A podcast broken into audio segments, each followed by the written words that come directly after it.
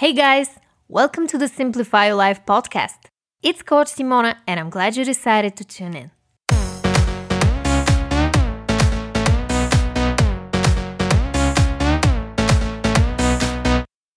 What's up, everyone?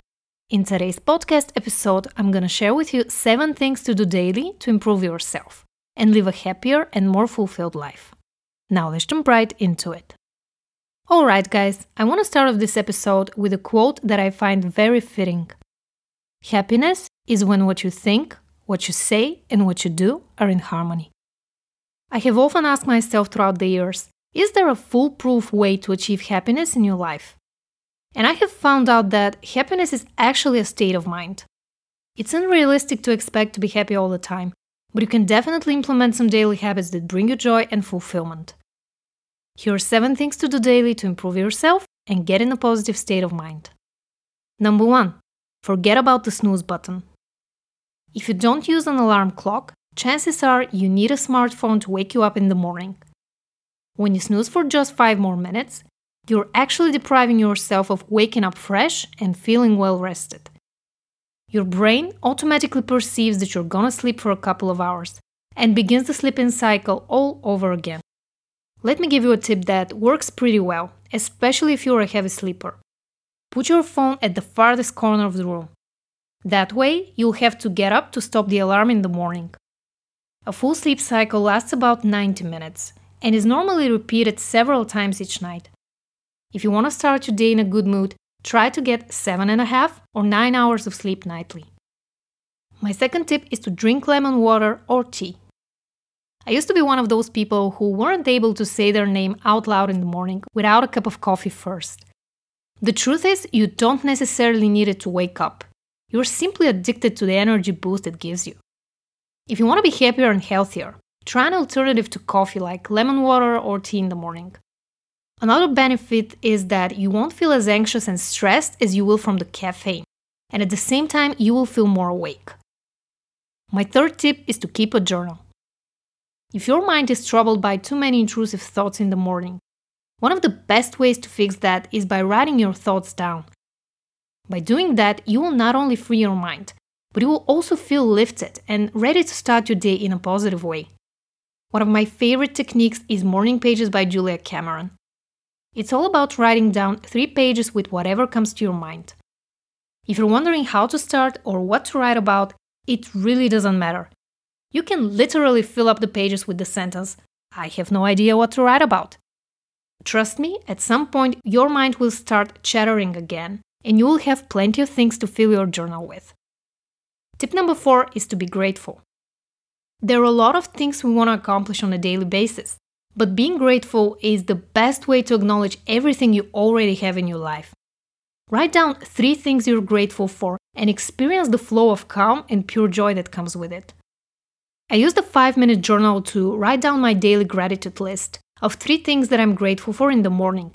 And I also write down three amazing things that happen to me throughout the day every evening. By focusing my mind on the abundance I already have in my life, I fall asleep quicker and I have a kickstart every day. If you want to check out the 5 minute journal, I will leave a link below. Tip number 5 is to meditate. Meditation doesn't have to take much of your time, you can start by simply sitting in a comfortable position and breathing slowly with your eyes closed for at least 5 minutes a day. When you learn to do it on a daily basis, you can switch to 10 or 15 minutes in the morning. Trust me, once you're committed, this will make all the difference in the world about the way you handle daily stress. If you want to learn more about my experience from meditating more than 1000 days straight, listen to episode 55 next. I will link it below. Tip number six is to practice mindfulness. Mindfulness is all about noticing your surroundings non judgmentally and grounding yourself by tuning into your body and observing your thoughts and feelings in the present moment. There's a great mindfulness technique I like to call smell the flowers because it reminds me of that beautiful feeling that you experience when you're walking and you suddenly see some beautiful flowers nearby. You have two choices. You can walk by or you can stop and smell them you will recognize and appreciate the present moment. Another great beginner mindfulness technique is the 5 4 3 2 1 method, which is all about acknowledging five things you can see around you four things you can touch, three things you can hear, two things you can smell, and one thing you can taste. And the last super simple way to practice mindfulness is by doing a body scan. All you need to do is close your eyes and start scanning every part of your body, starting with your head all the way down to your toes. Pay special attention to any sensations without judging them or trying to label. You just need to notice them and let them go. My seventh tip is to move your body. Moving your body doesn't necessarily mean you should exercise. You can do yoga, stretch your body, or simply dance to your favorite music. There's a new thing I've been trying out since we're in isolation right now. Every day I hop on YouTube and search for something different to spice it up and keep things interesting. One day I would search for a 5 minute cardio, the next day I would try some Tai Chi, then some yoga. You get the point. Once this whole thing blows over, I can't wait to go back to my regular walks in nature and all the fun things you can do outside. But for now, I'm grateful for what I already have a roof over my head, food on the table, a husband that I love, a business that's fueling my passion to help others, and last but not least, a platform to connect with all of you.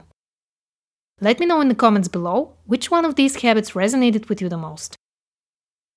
Now, before you click off this episode, I have something super exciting to share with you. You've been asking me for the longest time to write a book that compiles all the knowledge I share on my podcast episodes and videos. And I'm so, so happy to share with you that in one or two weeks, I will be releasing my new book at www.coachsimona.com. If you want to stay tuned with the updates, make sure to head over there and subscribe to my newsletter, or simply subscribe to the podcast. If you enjoyed this episode, please like it. I love you guys, and I'll talk to you in the next one.